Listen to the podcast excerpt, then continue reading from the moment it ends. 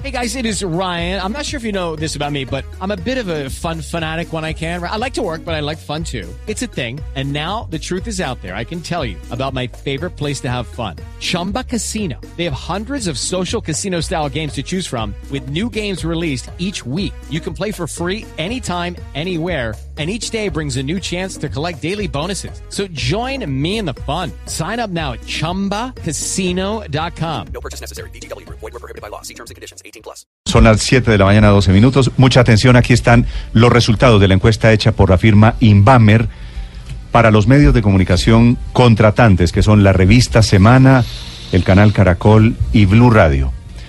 Primer lugar en la intención de voto hoy, a un mes de las elecciones presidenciales, Iván Duque, 41.3%.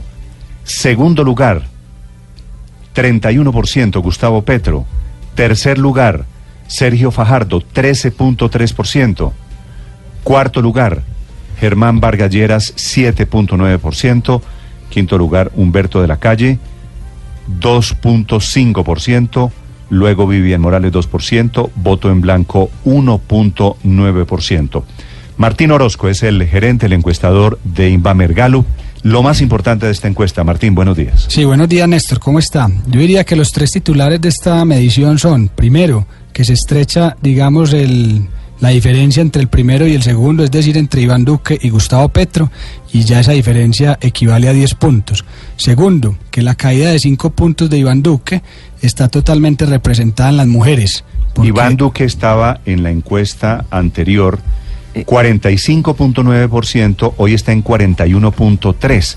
Es decir, cae algo más de 5 puntos porcentuales. Sí, explicados eh, en cuanto a género por las mujeres, que en mujeres cae 10 puntos, mientras que en hombres se mantiene. Sí, corrijo, corrijo, Luz María tiene razón. De 4.6. De 41.3 a 45.9 hay 4.6 para dar la cifra exacta. Eso es lo que cae Iván Duque. Por el contrario, Gustavo Petro sube a 31, estaba en 26.7%, sube 4.3 puntos porcentuales. ¿Por qué, Martín? Sí, eh, eh, mirando por región, la región que más, en donde más crece Gustavo Petro es en la costa, que tenía 34.9 y pasó a 49%. Esa era la segunda, eh, o la tercera, perdón, eh, titular que le iba a dar de, de esta encuesta por ahora. En la costa eso es 14.1%, es bastante. De Sí, aumento. eso es 14 es lo que sube. Lo que Sí. sube, claro. Pues recordemos que Petro estuvo recorriendo la costa, ¿no? Estuvo en todo este tiempo. Duque recorriendo. sube, Duque cae 4.6, Petro sube 4.3, Fajardo, que estaba en 10.7, pasa a 13.3, sube 2.6%. ¿Cómo se explica el crecimiento de Fajardo? Fajardo, Fajardo se explica eh, netamente en un aumento en Bogotá, que está alrededor de 10 puntos y quedó en 21. Eh, Bogotá es la que explica ese aumento de Fajardo. Germán Vargas sube ligeramente a 7.9, estaba en 6.3, sube 1.6. Estos crecimientos eh, están en el margen de error, son considerables o son significativos, Martín. Sí, de todas formas, eh, aunque algunos crecimientos están dentro del margen de error que es del 3%, eh, se puede decir que la tendencia sí es al alza o a la baja, según el caso. Mm. Vivian Morales está en 2%, estaba en 2.5%. Eh, allí no hay mayor variación. Y el voto en blanco baja un poquito, estaba en 2.3, baja a 1.9. Quiere decir la gente cada vez decantando y definiendo más su opinión. Más ¿No es verdad? Sí, señor, así es. Hay que recordar, Néstor, que esta encuesta eh, va a 1.200 personas. La primera pregunta que se hace es si el día de las elecciones va a ir a votar y quienes responden que definitivamente sí votarán el 27 de mayo son, eh, digamos, quienes se tienen en cuenta en estos porcentajes de intención de voto. Voy a repetir los resultados de la encuesta de Inbamer esta mañana. Primer lugar en intención de voto, 41.3, bajando Iván Duque. Segundo lugar, Gustavo Petro, 31%, subiendo Gustavo Petro. Tercer lugar, Sergio Fajardo, 13.3, subiendo también ligeramente. Sergio Fajardo 13.3, luego Germán Vargas 7.9, Humberto de la Calle 2.5, Vivian Morales 2% y el voto en blanco 1.9%. Es, El Néstor, es- ejercicio. es curioso porque No, es simplemente, Néstor, es, es curioso que, que la ventaja de casi 20 puntos de la encuesta pasada se convierte en una encuesta de ventaja de 10 puntos del primero sobre el segundo, es decir, de Duque sobre Petro, porque perdiendo 4 Duque y ganando 5 Petro, pues eh, acorta la diferencia de manera sustancial. La vez- la vez mientras pasada- que frente a los demás frente a los demás no hay grandes transformaciones ni grandes cambios. Luego es curioso que finalmente pareciera que Duque baja y todo lo que baja Duque lo empieza a capitalizar Petro, como si no fueran precisamente la antítesis electoral en estas próximas elecciones. Entre los que más se distancian, lo que pierde uno en la práctica casi Sí, que lo gana todo el otro. Con la encuesta de hace un mes que usted menciona, Nicolás, hace un mes estábamos 45-26, casi 20 puntos. Ahora estamos 41-31, 10 puntos de diferencia. Claro, uno baja Exacto, casi la 5 verdad, puntos, el otro sube casi 5 Recorta puntos. y está- 8,9%. Y ahí está el recorte. Obviamente, por eso el primer, el primer titular de esta encuesta es se aprieta, se aprieta el resultado entre el primero y el segundo y vamos dirigiéndonos hacia segunda vuelta, Héctor. Ref- refleja mi modo de ver lo que lo que se siente en el ambiente. Ah, pues todo el mundo pelea con las encuestas y siempre dice que, que no reflejan bien lo que se siente, lo que la gente está expresando, etcétera. Pero a mí sí me parece que la están reflejando bien. Eh, uno la verdad ve, yo pues, recorro el país por razones de trabajo con alguna frecuencia, voy a, a distintos lugares y encuentro que hay un creciente apoyo al eh, exalcalde de Bogotá, Gustavo Petro, especialmente en municipios más pequeños, que entre otras cosas es un tema pues que también está medido ahí en las encuestas y que, y que siempre No, se ha dicho a- que las ya le voy a encuestas dar no miden resultado- muy adecuadamente. Resultado, mucha atención, Héctor, que se alisten por regiones, porque aquí hay unas sorpresas grandísimas. Cuando ustedes Claro, agregan dónde crece Caribe, Petro y ejemplo, es dónde funciona tal candidatura, allí hay cosas muy, muy significa- Néstor, a, significativas. a ese primer titular, perdón, Martín. sí, yo le agregaría que nosotros estamos haciendo mediciones desde mayo del 2017. En, esas en esas mediciones empezó liderando Vargas Lleras, luego Fajardo, luego en una lideró Petro y luego Iván Duque. L- Le comento esto para decirle que Petro, desde la segunda medición que fue en septiembre del 2017, ha crecido medición tras medición. Es decir, es el único candidato Sostenidamente que, se ha, que ha crecido sostenidamente, creciendo, sí. creciendo. Y Iván Duque tuvo, eh, por el contrario, un crecimiento demasiado alto después de la consulta y ahora ya esta caída de descarga. 4.6% es, digamos, eh, podría decir uno, eh, la caída de esa efervescencia de, de la consulta, pero se mantiene en una posición ¿Quiénes aquí- muy alta. ¿Quiénes no aquí han dicho-. ¿Quiénes aquí han dicho que Gustavo Petro tiene techo? Yo he dicho. Todos. Todos. De, eso es uno Este, de los este resultados. Petro, este Petro creciendo sostenidamente, quiero decir que Petro nos está Por callando encima la del boca. 30% nos está que callando es. la boca. Cuando Sí. Petro estaba en 22, 23, Petro tiene un techo. Petro 26, 27, Petro tiene un techo, ahí está. Petro 31%. Sí. Petro, Yo sigo pensando que Petros tiene un techo. Lo que pasa es que no ha llegado a él. Pero es un techo que de todas maneras, si lo demuestra la segunda vuelta, no le va a permitir, en caso de que pase con, con Iván Duque, ganar. Em, Me llama la atención es que todos suben, la mayoría, muchos de ellos suben. Es- es- y, la- y como tendencia no es, no es malo.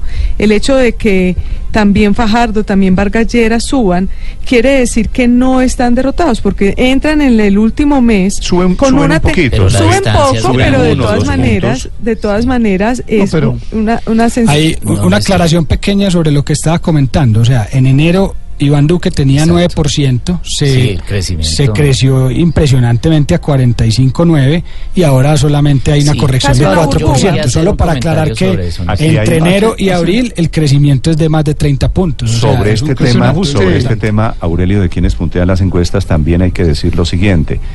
Es la primera vez que un candidato en dos encuestas se mantiene en el primer lugar. Exactamente. Porque aquí han punteado todos en las encuestas, pero todos llegan y todos han caído.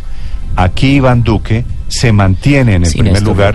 ¿No es verdad. Martín? En dos Así es, así es. Y con un porcentaje de más del 40%, Y mire, que hay es bastante. Hay que decir que todo el mundo eh, analizó el tema de la consulta como diciendo, uy, la consulta va a inflar y hay que esperar que decante. Ya pasó más de un mes después del primero de marzo y sigue eh, la misma tendencia en el caso de Duque, eh, el 11 de marzo, perdón, gracias Aurelio, y la misma tendencia de Petro. Solamente una aclaración y es, eh, o un énfasis, los márgenes de error eh, son para arriba y para abajo. Eh, las tendencias obviamente están ahí, pero si vemos a Petro y a Duque, están muy mantenidos ambos y ya la- el efecto inflacionario que muchos dijeron sería resultado de las consultas no se ve. De acuerdo, quienes hicieron, quienes Néstor. participaron en la consulta, aunque ya vamos para dos meses, siguen ahí arriba, que son Duque y Petro. Aurelio, a ver, lo escucho. ¿Qué quiere decir don Né- Aurelio? sí, Néstor, yo creo que las regiones explican eh, m- eh, mucho de lo que estamos diciendo. ¿Se me va a anticipar, Aurelio, con las regiones? ¿O me deja Sí, dar por los eso le digo. No, simplemente quería hacer eso porque lo otro es lo que han dicho los otros panelistas. Simplemente se está reafirmando una tendencia. Y es que hay dos candidatos que evidentemente le llevan una ventaja sustancial a los demás. Yo diría que en la evolución de los próximos 15 días, si no hay unos hechos eh, digamos, contundentes, eh, cosas que definitivamente pudieran dar al traste, las famosas caídas de Mocus, por ejemplo, usted recuerda entre primera y segunda vuelta sí. en las elecciones de 2010, estas dos tendencias se están consolidando. Sí. Y ratifico lo que han dicho, que yo creo que vamos definitivamente por un escenario de segunda vuelta y que eh, va a ser entre Iván Duque y Gustavo Petro. Aquí me hace caer Todas en las cuenta, encuestas me hace caer en cuenta un oyente de algo que es muy interesante y es que este resultado ya es con debates.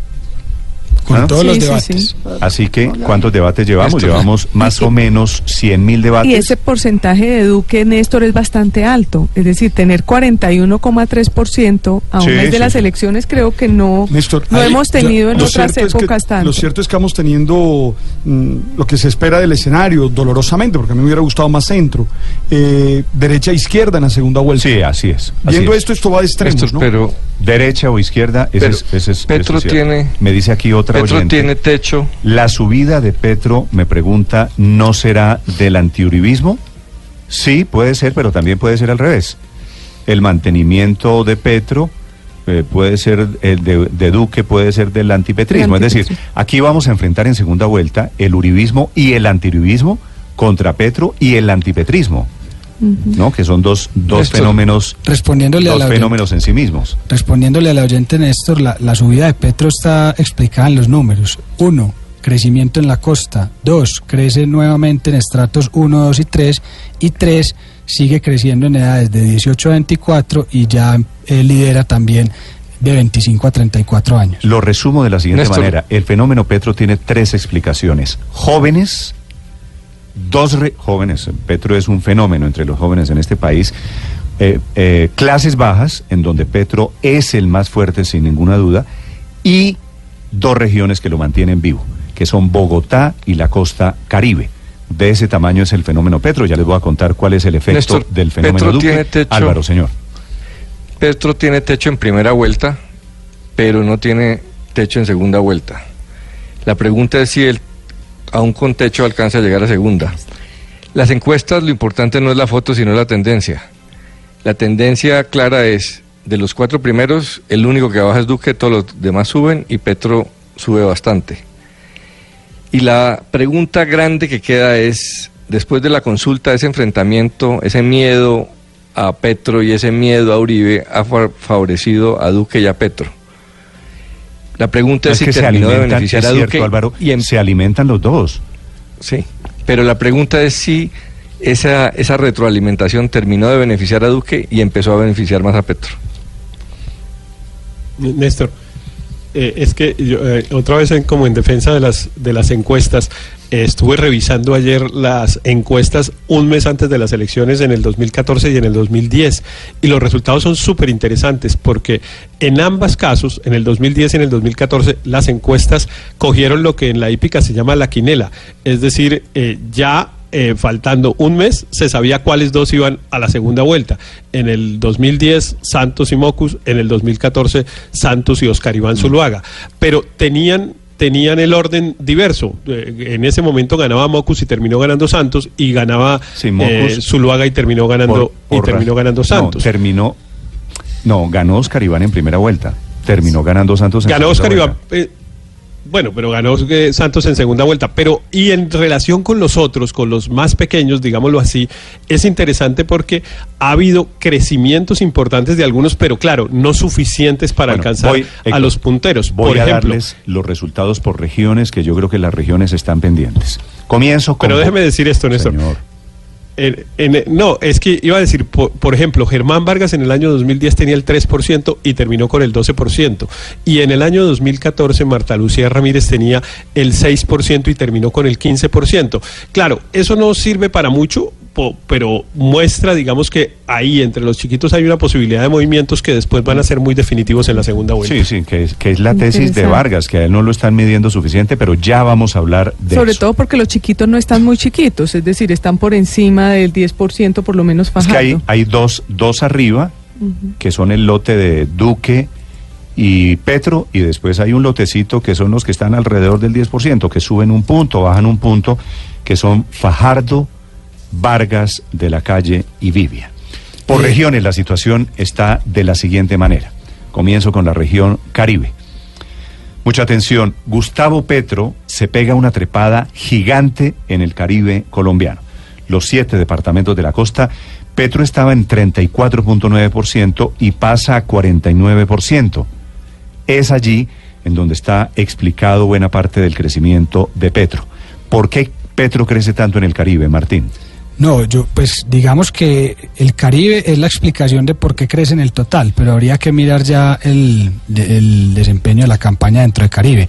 De todas formas, cuando ha uno... estado yendo, ha estado muy Ha activo estado en en el todas Caribe. las plazas del Esto es Caribe todo este mes. En realidad se ha dedicado Producto allá. de un trabajo, las manifestaciones Y plazas de Petro, llenas. la mani- eso le voy a decir, las manifestaciones de Petro en eh, Cincelejo, No, sí.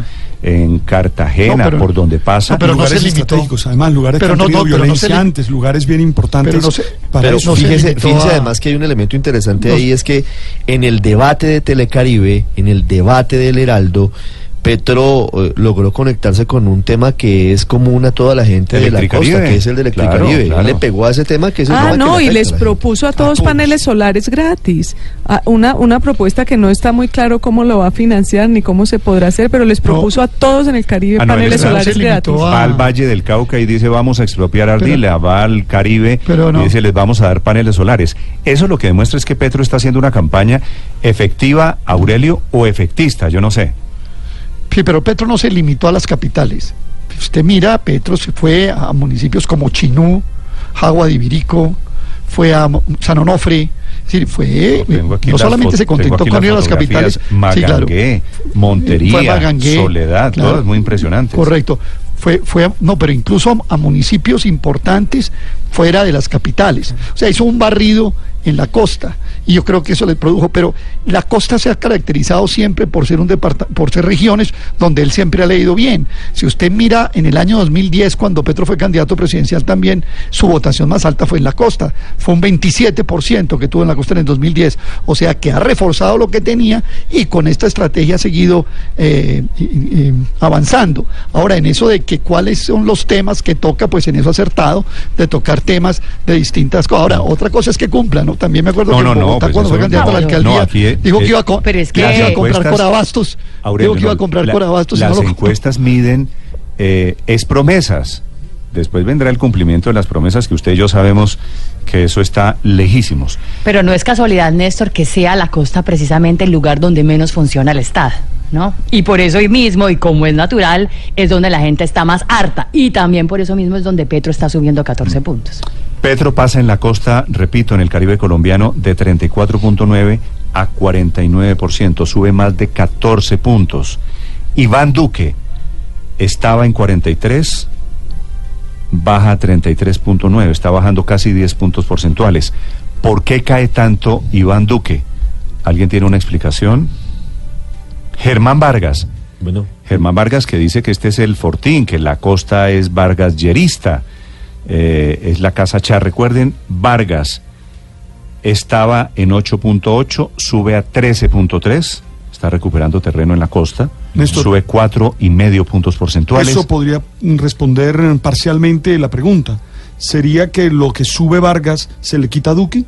¿Eso puede ser? ¿A quién le, Sí, está, en ¿a reali- quién le está quitando Gustavo Petro? En realidad lo, lo que ocurre es que los votos se terminan redistribuyendo, pero seguramente Petro le quita gran parte a Fajardo, que cae de 5 a punto .7, menos de 1, y, y podría uno decir que quien le gana al otro es el que más cerca esté del espectro político entre derecha e izquierda, pues mm, quedaría difícil pensar que las personas que estaban con Duque ahora se fueron para Petro. La verdad es que lo de Fajardo, el derrumbe de Sergio Fajardo en la costa también es sostenido.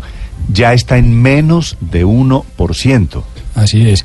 Y, y Néstor, le aclaro, eh, un- nosotros no alcanzamos a detallar dentro de cada región en qué edades, en qué género, digamos, fue el aumento o la caída de uno u otro candidato, porque ya sería forzar demasiado la muestra y serían ya un número de encuestas muy pequeñas en cada uno de esos niveles. Entonces, por eso no le hago referencia a explicaciones numéricas dentro de cada región. Aquí me dice un oyente que Petro crece en la costa porque ahora se acordó que es costeño.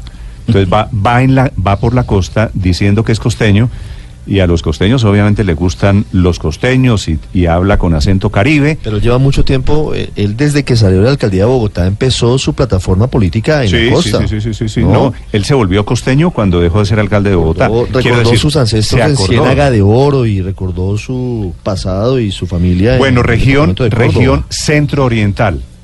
La región centro-oriental, ¿cuál es? Centro Oriental incluye Boyacá, Boyacá, Caquetá, Cundinamarca, Huila, Meta, Santanderes y Tolima. En la región centro-oriental no hay mayores novedades, la verdad. No, ahí no hay noticias. Iván lidera- Duque se mantiene por encima del 51%. eh, hay cae un punto, Petro está sube un par de puntos, estaba en 17, sube a 19, Iván Duque 51, Petro 19, Sergio Fajardo 14.8, Germán Vargas 6.4, de la calle 2.5. Básicamente en esta región se, se mantienen los resultados, lidera y lidera Iván Duque con una ventaja bastante amplia por encima ya del 50%. Bogotá, mucha atención para los oyentes de Bogotá. Intención de voto en Bogotá. Gustavo Petro estaba en 39.8, baja a 36.9, baja casi 3 puntos porcentuales. Sí. Iván Duque también se mantiene, estaba en 30, sigue en 30.4, no, no hay grandes cambios. Sergio Fajardo sí, Sergio Fajardo se recupera notablemente en Bogotá. Estaba en 10.9% y sube a 21.4, es decir, más de 10 puntos porcentuales. Martín, ¿por Sí, qué? Recuperó la cifra que tenía en enero eh, y claramente el aumento de Fajardo eh, explica parte de la caída, o no, la caída de Petro que fue de algo así como tres puntos. Yo creo que el fenómeno de Sergio Fajardo, o el crecimiento mejor de Sergio Fajardo en Bogotá, tiene nombre propio. Se llama Antanas Mocus. Jalonado por Antanas Mocus, que fue uno de los congresistas con la votación, uno de los congresistas, no, el congresista más votado en las parlamentarias del 11 de marzo. Y están dedicados a relacionar esa candidatura de Fajardo con Antanas Mocus. Usted eh, observa la, la pauta o los espacios Claro, institucionales y Mocus y Fajardo. la entrevista de Mocus y Fajardo sentados. Entonces Fajardo Sí, duplica la intención de voto en Bogotá. Yo creo que también- Es una buena noticia para Fajardo. Pero yo, pero yo creo que también Claudia López. Claudia López tiene un electorado fuerte en Bogotá. Yo creo que la presencia de la vicepresidencia de Claudia López en Bogotá, en la juventud universitaria, en ciertos sectores, le ayuda mucho a la candidatura de Fajardo. Yo diría que son una combinación de factores, pero de todas maneras en Bogotá Petro sigue siendo ¿Cuál es el electorado fuerte de Claudia López en Bogotá? Aurelio, usted me disculpa. No, yo creo que tiene en la juventud. En la juventud ¿Usted cree? ¿Hay alguna prueba que demuestre lo que No, usted cree? Pues mire las votaciones ¿Alguna que ha cifra? tenido ella. Claudia López ha tenido Sí, una sí. buena votación en Bogotá. Votación en Una Bogotá como senadora y Angélica Lozano también. En una candidata a la votación Cámara, de hace Juanita cuatro Roberto. años, Aurelio. No, en la de ahora. ¿Cómo le fue a Angélica Lozano? mire, Angélica Lozano. No, no, pero deme, deme el dato, votación. le estoy preguntando. ¿Cuál fue la última vez Le voy a que, dar el dato que de la Claudia le voy a dar López... el dato de le voy a dar el dato de la cámara, le voy a dar el dato de la cámara de, de Claudia y de Angélica en Bogotá, que fue Juanita Gobertus, sacó casi 50 mil votos. Ah, Ella no, tiene una presencia en Bogotá Bo- y en sectores de clases medias en Bogotá. ¿Cuántos votos hay en Bogotá? Sí. Son cuatro millones de votos. Yo le podría decir que un 1%... No, un- pero mire, Angélica Lozano obtuvo, discúlpeme, 70 Martín, mil votos. 105.700 votos. Bueno, 100 mil votos. Senado. Pero usted cree que el No, fenómeno es de una Fajardo en Bogotá es y la Robledo Lozano? tiene y Robledo también suma. ayuda en Bogotá. Robledo Sí, suma Ro- también en Bogotá. no, Robledo sacó- todo, entonces. Yo creo que también 60.000 hay algo de jartera Es en Bogotá de la polarización. Puede ser, están buscando alternativas. que Bueno, no crece Fajardo del el otro. 10.9 al 21. Germán Vargas está estancado en Bogotá. Germán Vargas no ha podido en, en Bogotá. ¿Alguna explicación, Felipe, de por qué Vargas, Bogotá era vargallerista en algún momento?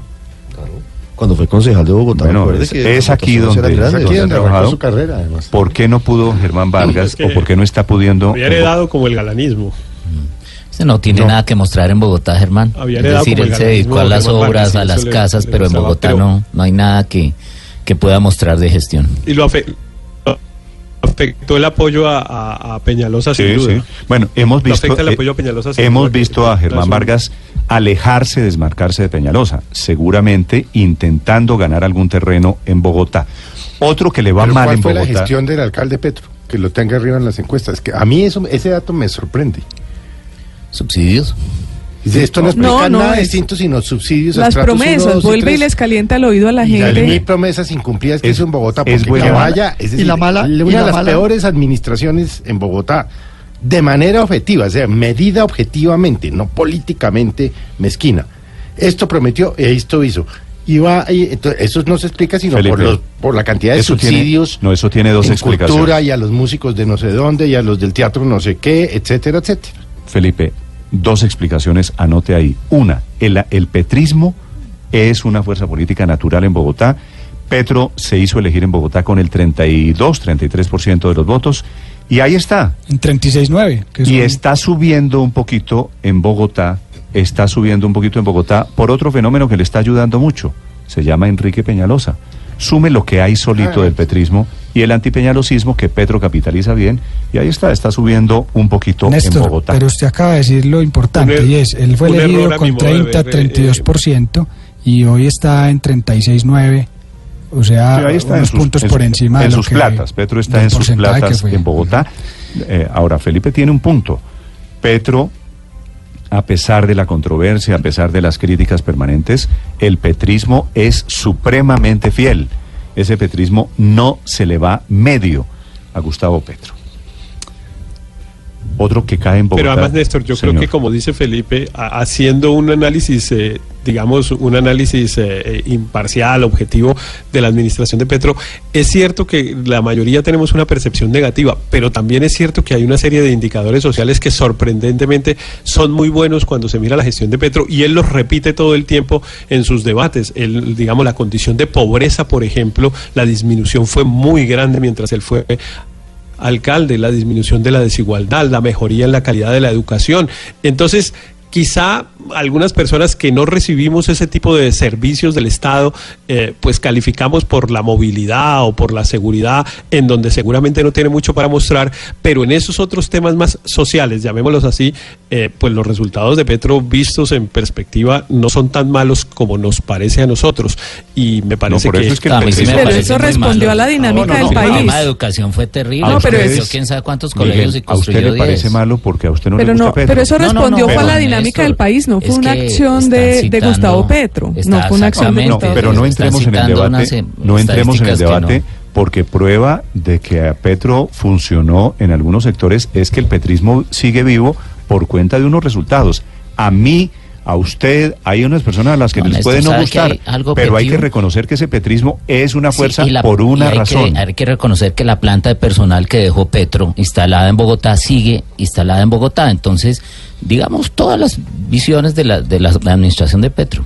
Pero, Néstor, para de pronto redondear un- un- el tema numérico de Bogotá, el aumento de Fajardo se debe a la caída de Petro, a la caída de la calle y a la caída de Vivian Morales. Ahí está explicado por qué los demás se mantienen. Iván Duque se mantiene, se mantiene en el 30% en intención de voto de Bogotá.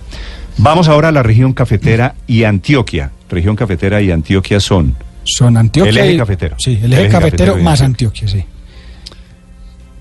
Baja, baja Iván Duque un poco, estaba en 60%, baja a 53%. Básicamente ahí está en el margen de error. Sergio Fajardo, segundo lugar, es la única zona en donde Sergio Fajardo es, bueno, no, la suroccidental también. En esa zona cafetera, Sergio Fajardo, su región, Fajardo sube ligeramente de 18 a 21,5%. Petro estaba en 10 y ahora está en 12.9% en la región cafetera y Antioquia. Germán Vargas estaba en 6.5, baja allí a 4.6, baja casi dos puntos porcentuales. Y Humberto de la Calle sube ligeramente, es que estaba muy bajito, estaba en 1.1% y sube a 4%. Vivian Morales estaba en 1.7, se mantiene en 1%. Es la Lo- única- Lo más importante, allí, Eso. La- es la única región donde Humberto de la Calle sube, en el resto cae. Fajardo es segundo, como usted bien decía, y le, y le reitero, sí es la única región donde es segundo. Y eh, tanto en Cafetera como en Bogotá tiene el mismo porcentaje. Y la caída de Duque, pues se puede decir que se repartió en uno o dos puntos eh, en los otros candidatos. antioqueño vota antioqueño, usualmente, Martín, ¿cierto? En las encuestas. Sí, aquí hay un efecto pues del centro democrático importante. Ese es un, esa es una región eh, muy afín a ese partido y, y por eso se explica pues el alto porcentaje de Iván Duque con 53%. A finales del año pasado, en la encuesta, en esta misma encuesta, Sergio Fajardo barría en Antioquia, tenía una intención de voto de cerca de 60%. Sí, eh, que, que incluso lo hablamos aquí y decíamos que había que esperar a que quedara en definitiva el candidato del Centro Democrático, que en ese momento todavía no era oficialmente Iván Duque, y que ocurriera la consulta entre Iván Duque, Marta Lucía y Alejandro Ordóñez. Que una vez eso ocurriera, Antioquia seguramente se iba a mover por toda la afinidad. Y se movió. Y se movió. Le voy a preguntar, ¿sabe que voy a hacer una pregunta aquí, Martín? Le voy a preguntar a los paisas, ¿qué les pasó con Sergio Fajardo? Sergio Fajardo fue alcalde de Medellín, fue gobernador de Antioquia. Y aunque sube, digamos, está en lo mismo, está pasando de 18 y pico a 21 y pico. Pues es eh, que ¿Qué pasa con la candidata? ¿Qué pues, pasó Antioquia ha con la sido candidatura de siempre más uribista que fajardista, es decir, eso no... Ante la, Uribe- ausencia, ante la ausencia del candidato de Uribe o del Centro Democrático, pues Fajardo tenía muy buena aceptación y llegó a estar en el 42. Ya con un candidato del Centro Democrático, pues, Definido, Fajardo sí. pasa a un segundo lugar. Pero es que su la izquierdizada de Fajardo asustó a sus electores tradicionales, Néstor. Es que Fajardo no fue alcalde de izquierda ni gobernador de izquierda. Y sus alianzas políticas con Robledo y Claudia López claramente lo llevaron a la izquierda del espectro político, en donde la gente se desconcertó por un gobernante que había trabajado además de la mano del sector empresarial y terminó en las presidenciales un- unido con quienes muchas veces lo que hacen es em, denigrar y atacar al sector empresarial. Yo creo que ahí la base política de Fajardo perdió espacio y eso representó un- una abstención del apoyo que derivó pues en buscar otros candidatos y en el abandono de esa candidatura de Sergio Fajardo que sin duda era muy próspera que- y con mucho yo creo que apoyo esta región- político y económico en, en Antioquia. Sí. Le- le Yo creo que esta región es la región donde- A los paisas que me digan por qué se desencantaron si yo estoy en lo cierto, si la pregunta Pero es es cierta. que- se- Yo ¿por creo que se esta No, es que no creo desencantaron que se Fajardo? Si me está- recordamos Aquí me está mandando un oyente la fotografía de Fajardo haciéndole campaña a Iván Cepeda y me dice esta es la razón por la que me desencanté de Fajardo. Bueno, También, Yo- también, yo pero, creo- pero lo que les quería decir es que hace ocho, a- hace ocho años que Fajardo también estuvo, pues en, en Antioquia no ganó Fajardo, ganó en su momento Santos, que era el candidato de Uribe, hace ocho años. Es decir, no, no, no, eh, eh, realmente que- el elector de Antioquia y del eje cafetero es Álvaro Uribe. pero tal vez es la zona donde más se sintió Néstor que no hubiera habido consulta entre Fajardo, eh, Robledo y Claudia.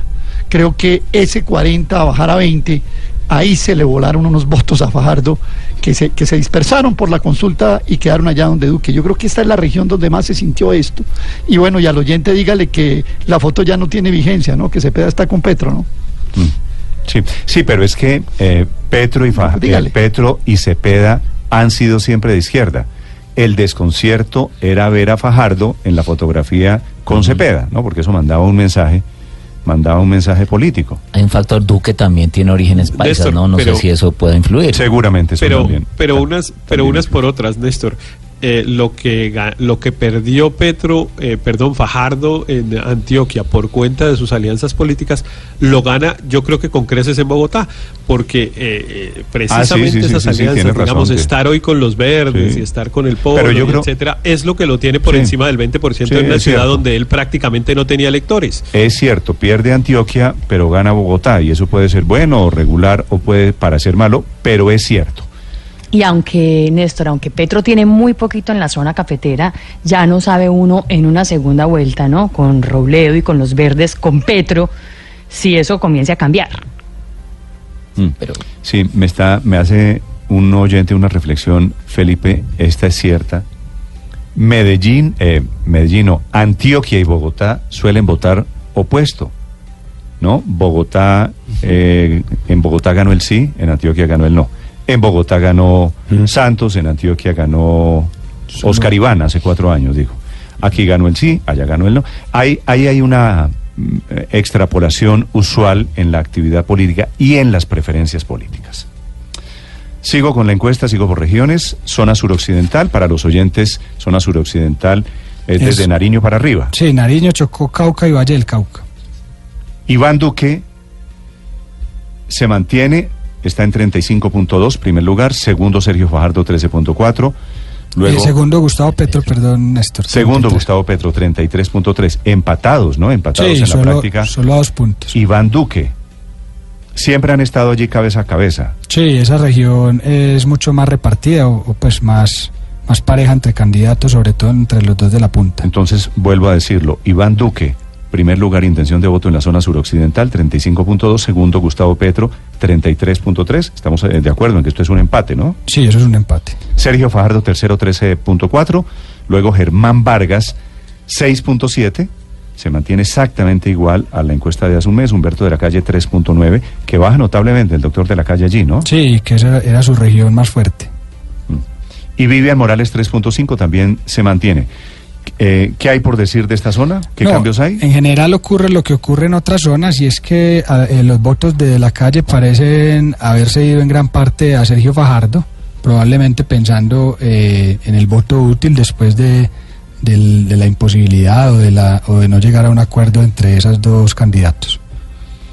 Bueno, vamos ahora por, eh, por estratos. Me queda estratos, edades y la segunda vuelta. ¿No es verdad? Sí. ¿Qué hay importante por estratos, Martín? Iván Duque, en estratos los más populares, en estrato 1 y 2, cae, pero sigue siendo el preferido. Sí, sigue, sigue liderando estrato 1 y 2 y lidera todos los estratos sociales. Está en 41 puntos su intención de voto allí, en los estratos 1 y 2. Y Gustavo Petro, que está en segundo lugar, sube de 28 a 34%. Así es, que eso en parte explica el aumento en el total eh, también eh, país. En estratos 1 y 2, Germán Vargas le gana a Sergio Fajardo. Eh, Germán Vargas sube a casi 10% de intención de voto, 9.9%, y Sergio Fajardo está en 8.9%. Humberto de la Calle allí casi desaparecido, 1.7%, Vivian Morales 2.1%. ¿Algo que decir sobre estrato 1-2? No. Estrato 3, estrato medio, el estrato 3, el preferido allí es Iván Duque con el 39% de la intención de voto, segundo lugar Gustavo Petro 31, Sergio Fajardo B 19% y luego Germán Vargas 3.6. Algo Sí. para decir en estrato. No, leves movimientos, una caída Nada- leve de Iván nada- Duque, un aumento leve de Yo creo que lo, lo de estrato se sigue consolidando como estaba, ¿no? Sí. Fíjese usted que de todas maneras Sí, Iván no hay- Duque no sigue siendo muy fuerte en los sí. estratos llamados 1 y 2 y, y en el 4, 5 y 6 Fajardo le gana a Petro, ¿no? Y se Eso re- me parece y- que es, es- es segundo, segundo en ese, en esa franja de la, de la población.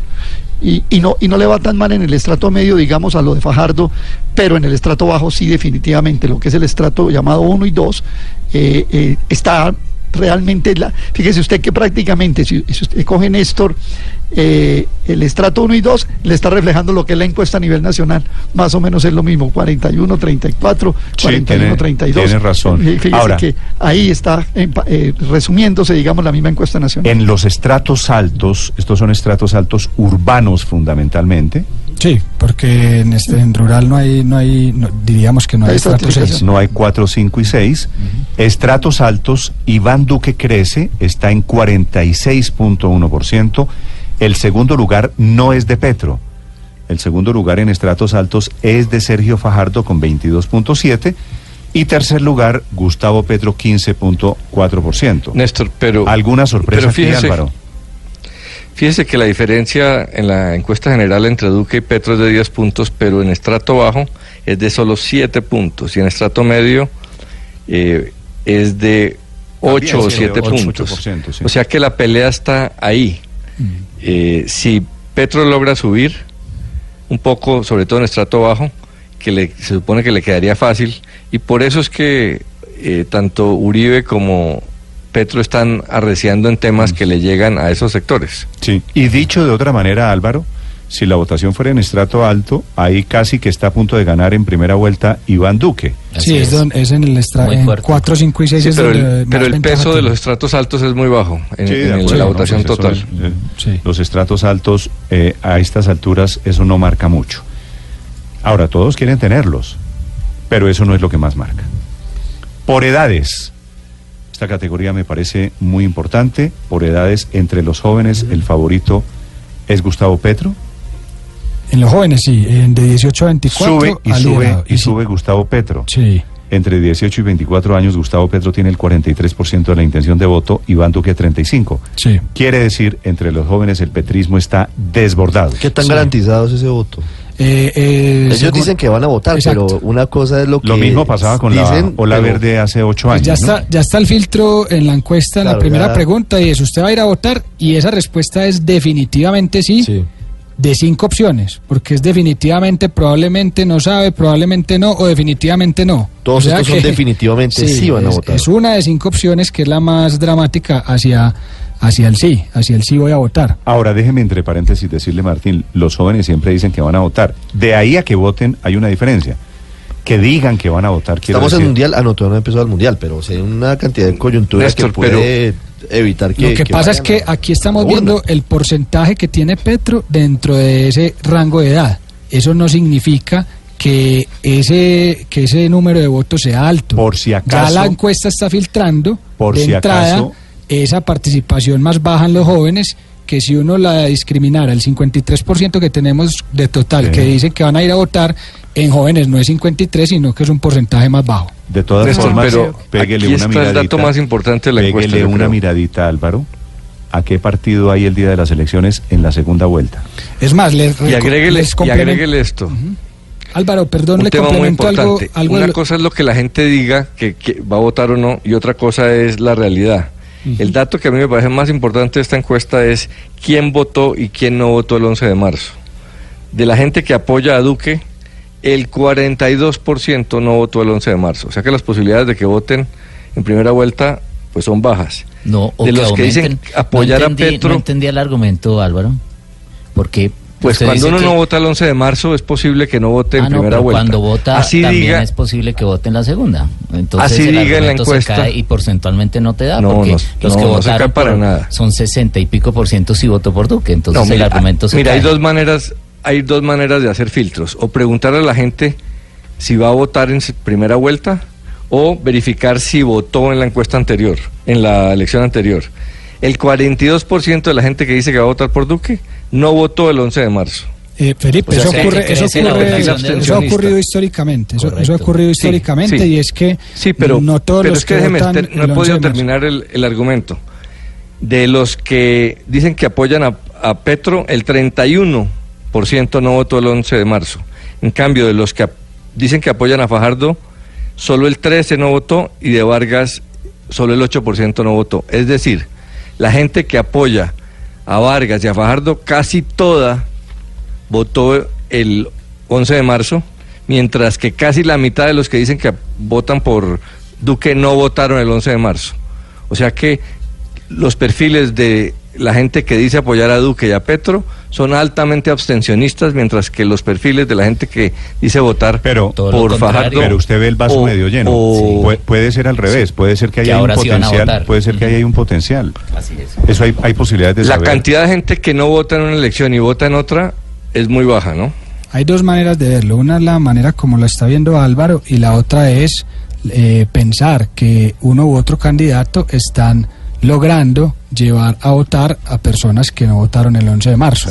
Y cuando uno y que cuando extienden su universo. y cuando históricamente se revisa si los que votaron exactamente el 11 de marzo son los mismos que votan en presidencia, eso normalmente no coincide y se presentan diferencias como las que explican los números que menciona Álvaro. Sí, Martín, para terminar, Yo tengo la, acláreme, acláreme la algo. percepción, Néstor, de que Néstor, yo tengo la percepción de que a propósito de los que votan y no votan y el, la- el nivel de participación de los jóvenes, que evidentemente va a haber un nivel de participación mucho más alto del tradicional en los jóvenes, porque pues usted lo ve, la efervescencia que se está viviendo en las universidades de Colombia eh, por la presencia de los candidatos, por el debate electoral, realmente es muy grande. Los, eh, yo creo que en las últimas elecciones pues no había habido manifestaciones, por ejemplo, en la Universidad Nacional, como hubo una que hizo Sergio Fajardo con, con varios miles de, eh, estudiantes oyéndolo, pero también, por supuesto, Petro, bueno, incluso Duque, que pues es recibido con mucho rechazo en las universidades públicas, pero es recibido bien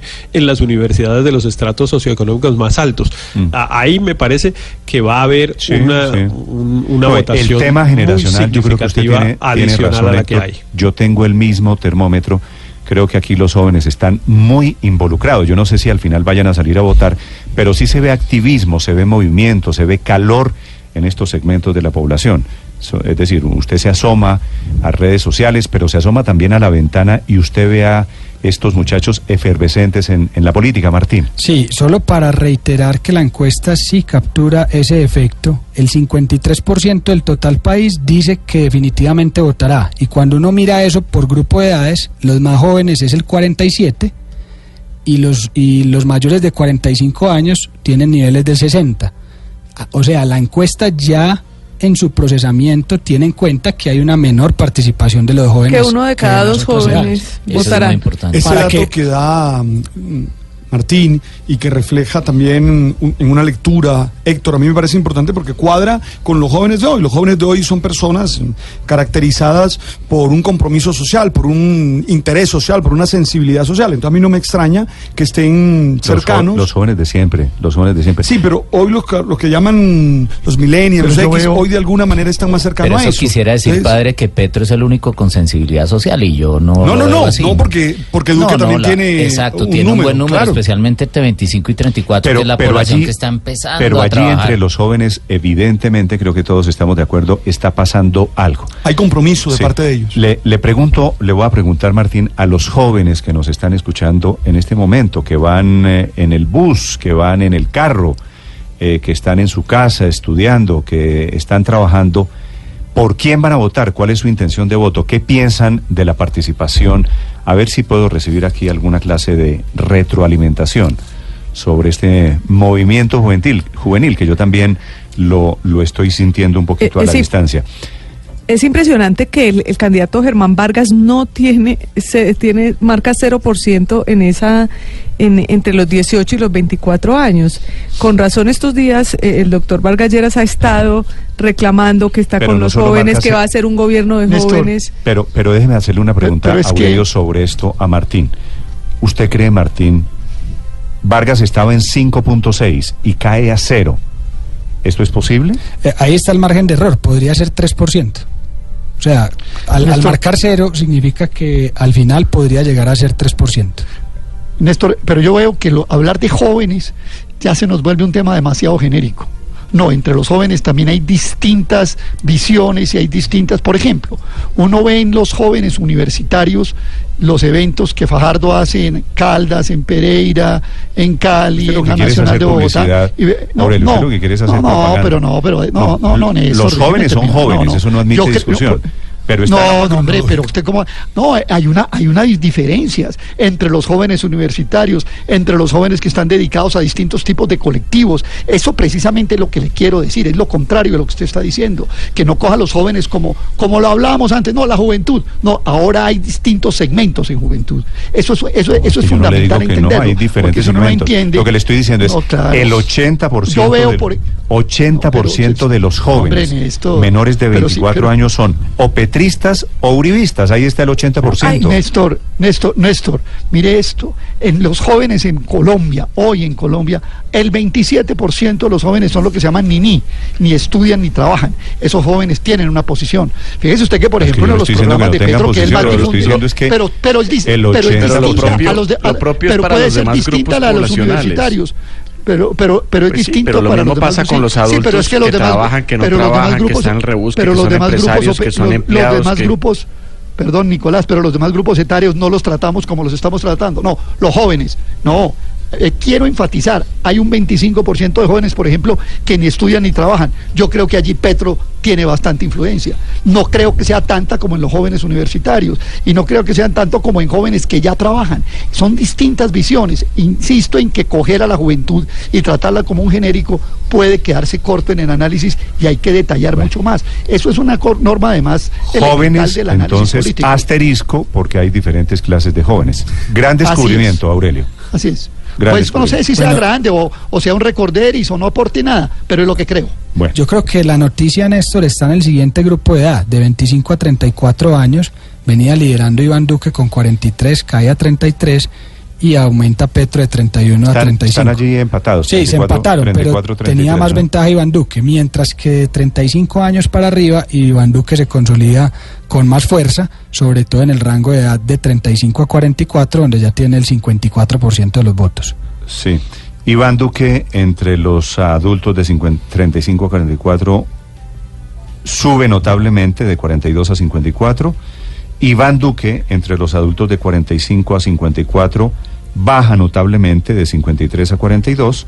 Y entre los mayores de 55 años, Iván Duque cae de 50 a 40%. Así es, en resumen diríamos que entre los 18 y 34 años lidera Petro y de 35 para arriba lider- lidera Duque. Me falta una pregunta, Martín, para terminar todo este recorrido alrededor de esta encuesta. Estamos presentándole los resultados hoy de la encuesta de Inbamer para la revista Semana, para Caracol Televisión y para Blue Radio. Explíqueme la caída que usted me decía al principio de Iván Duque por géneros. Sí. Iván Duque se cae la preferencia de votación en las mujeres. ¿Por qué? Sí, a ver, eh, los números lo que muestran es que Iván Duque cae 4.6 puntos y está explicado totalmente en la caída de las mujeres. ¿Por qué? En Colombia, ahí redondeando, mitad hombres, mitad mujeres, es decir, 50-50. La intención de voto en mujeres de Iván Duque cayó 10 puntos. Eso se traduce en casi 5 puntos de caída en el total. Es decir, él se mantiene estable en Entre hombres, hombres, sí. y su caída está totalmente explicada en ¿Y las por mujeres. qué si Marta Lucía Ramírez debería en teoría haberle sumado voto femenino al haberse elegido como su aspirante a la vicepresidencia? ¿Eso, eso por qué? ¿Cómo se explica? No, en realidad lo que, digamos, la explicación en la tendencia se ve después de la consulta, en la medición anterior que hicimos, porque llegó a un nivel demasiado alto en mujeres de más del 50%. Ya luego eh, cayó a 41, pero si uno lo compara contra eh, la medición que se hizo antes de la consulta, estamos hablando que Iván Duque en mujeres No creció tiene- más de 30 puntos. ¿No tiene nada que ver? ¿No, Néstor. ser- ¿no será que tiene algo que ver con las propuestas? Yo creo que mm, más que con que las sí. propuestas de Iván Duque es con las propuestas de los demás. Pero es que sigue liderando de todas formas Iván Duque entre las mujeres. Sí. Es 41.3% contra 29.3% del segundo. Néstor, es decir, de todas formas las mujeres siguen copiándole a Duque. Sí, y el aumento Duque. tiene eh, parte en Petro, parte en Fajardo, parte en Vargas Lleras y habrá que mirar eh, cuáles son las propuestas que están haciendo esos tres candidatos a las mujeres. Néstor, Duque ha cometido solo un error grave en la campaña, cuando dijo que para reducir el embarazo adolescente había que generarles posibilidades de trabajo. Ah, para que La no gente tuvieran tanto en tiempo de ocio. que las ociosas quedaban embarazadas. Y eso le cayó muy mal a la gente. Entonces, Duque, que es tan cuidadoso en, en maquillar bien las propuestas, se equivocó gravemente en esa. Se la están cobrando. No, esa se la cobró Álvaro Petro, porque yo estuve muy, eh, muy pendiente del debate y no solamente dijo eso, que las niñas necesitan igual oportunidad de educación y de trabajo que los hombres. Entonces hay que ponerle el contexto completo. Ahora, gravemente, no, no sé qué tan grave sea. Y sigue, No, sigue, al sigue. contrario, las mujeres quieren trabajar. Por Pues, sí, supuesto, quieren tener déjelas en la trabajo. casa, pues. Sí, bueno, sí, sí. 8 de la mañana. Sí, pero sería interesante entender si esas mujeres son mayoritariamente jóvenes o en qué es posible cruzar esas dos, esos dos datos, Martín. Eh, no- para no- entender esa caída de 10 puntos en las mujeres de Iván Duque, poder saber a, a digamos qué que ir al detalle, ya ir al detalle del detalle que tiene la encuesta es eh, trabajar con unas muestras muy pequeñas y ya eso no sería conveniente. Habría que hacer un ejercicio más amplio eh, en un futuro. Bueno, voy a terminar dando los resultados de los escenarios de segunda vuelta, que esta es muy fácil. Iván Duque le ganaría, si pasa segunda vuelta, a todos. ¿No es verdad, Martín? Sí, a todos les gana Iván Duque. Le gana 55-42 a Petro, 55-41 a Fajardo. 55-42. También a, a Fajardo, doy cifra gruesa. Le gana 62-29, que esta me sorprende un poquito a Vargas Lleras. Una- sería una paliza la más dura. Y le gana a De la Calle también 61-32. Fajardo le ganaría a Petro. Petro le ganaría a Vargas. Petro le ganaría De la Calle en segunda vuelta. Fajardo le ganaría a Vargas y Fajardo le ganaría a De la Calle. ¿Así estamos de acuerdo? Sí, señor. Y Vargas le ganaría también a De la Calle. Bueno, estos son los resultados de la encuesta de Inbamer. ¿Me quedó algo por decir? Pues hay algo importante en la segunda vuelta, Néstor, eh, sobre todo en la, en la más posible a hoy, que sería Duque Petro. Y es que también ahí se, se acortan bastante las recorta 11 distancias. puntos. Porque estamos hablando de 55-5. Repítame, para- repítame eso, por favor, Martín. se, se acorta mucho la distancia en segunda vuelta entre los más opcionados que son Duque y Petro, porque Duque tiene 55%, 55.5% y Petro 55-42, sí.